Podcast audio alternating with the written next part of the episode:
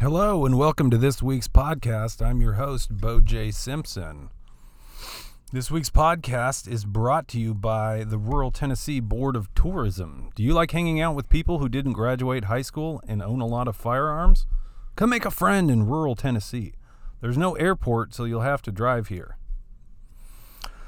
Wow, thank you so much to our sponsor. I'm recording this as usual, just want to point out from the basement of the CNN building in downtown Los Angeles. If you hear a strange noise in the background, don't be alarmed. It's just Rudy Giuliani trying to get out of his coffin.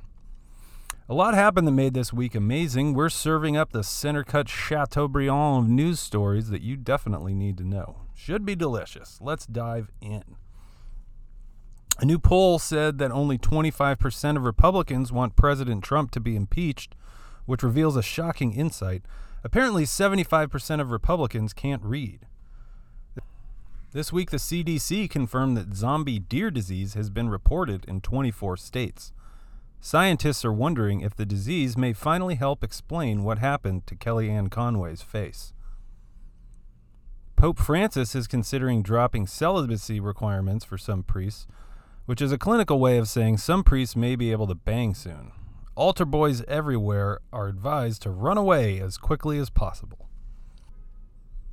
A team of alien hunters led by Blink 182 co founder Tom DeLonge claims to have found UFO materials that were previously unknown to scientists. Also unknown to scientists, why anyone ever liked Blink 182. A new study claims that owning a dog can lower your risk of dying early by 24%. Owning a cat, on the other hand, just makes you kind of sad. Melania Trump spent the week as she normally does, shaving down her toothbrush into a shiv so that if necessary she can stab her way out of Washington, D.C. Over in health news, pharmaceutical conglomerate Johnson & Johnson was ordered to pay $8 million to a California man because his prescribed Risperdal medication made him grow breasts. Risperdal is used to treat schizophrenia and bipolar disorder. When he filed the suit, the man said, I may have many personalities, but none of them have tits.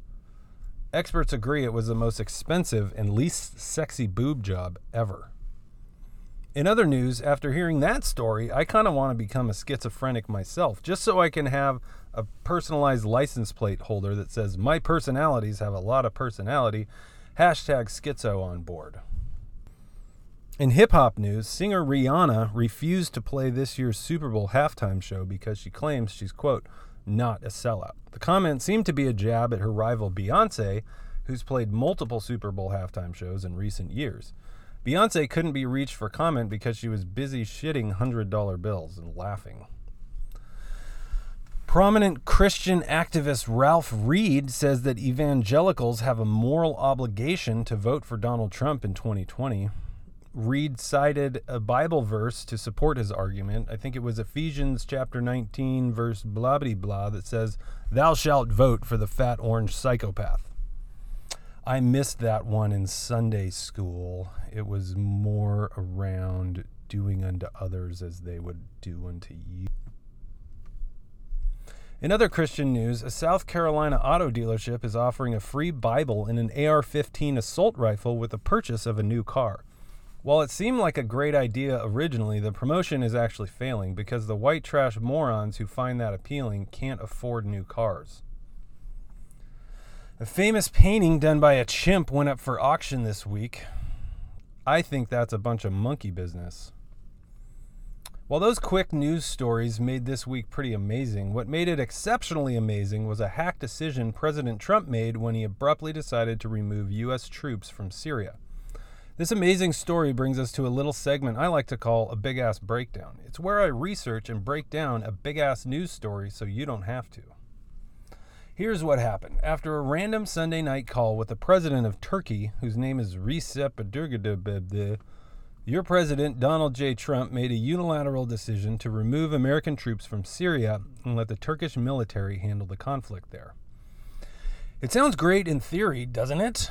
Why not let these guys in the Middle East handle their own regional conflict, and here in America, we can focus on getting fatter? While it sounds better than biscuits and grits for breakfast, here's a few big problems with this strategy. First of all, it's not a strategy. Turkey is not our ally. They're opportunists looking to get back on the global stage they lost in World War I, and they're aligned with Russia and Iran, who would like nothing more than to use our flag as toilet paper. Once the media caught wind of the decision, Trump assured the nation via Twitter that, quote, if Turkey does anything that I, in my great and unmatched wisdom, consider to be off limits, I will totally destroy and obliterate the economy of Turkey. Parentheses, I've done before, exclamation point, and parentheses, end quote. First of all, shut the fuck up. No, you haven't. You probably couldn't even find Turkey on a map. You just know brown people live there and you think brown people should handle their own problems. Second, shut the fuck up. There's nothing you consider off limits. It's how you got elected in the first place.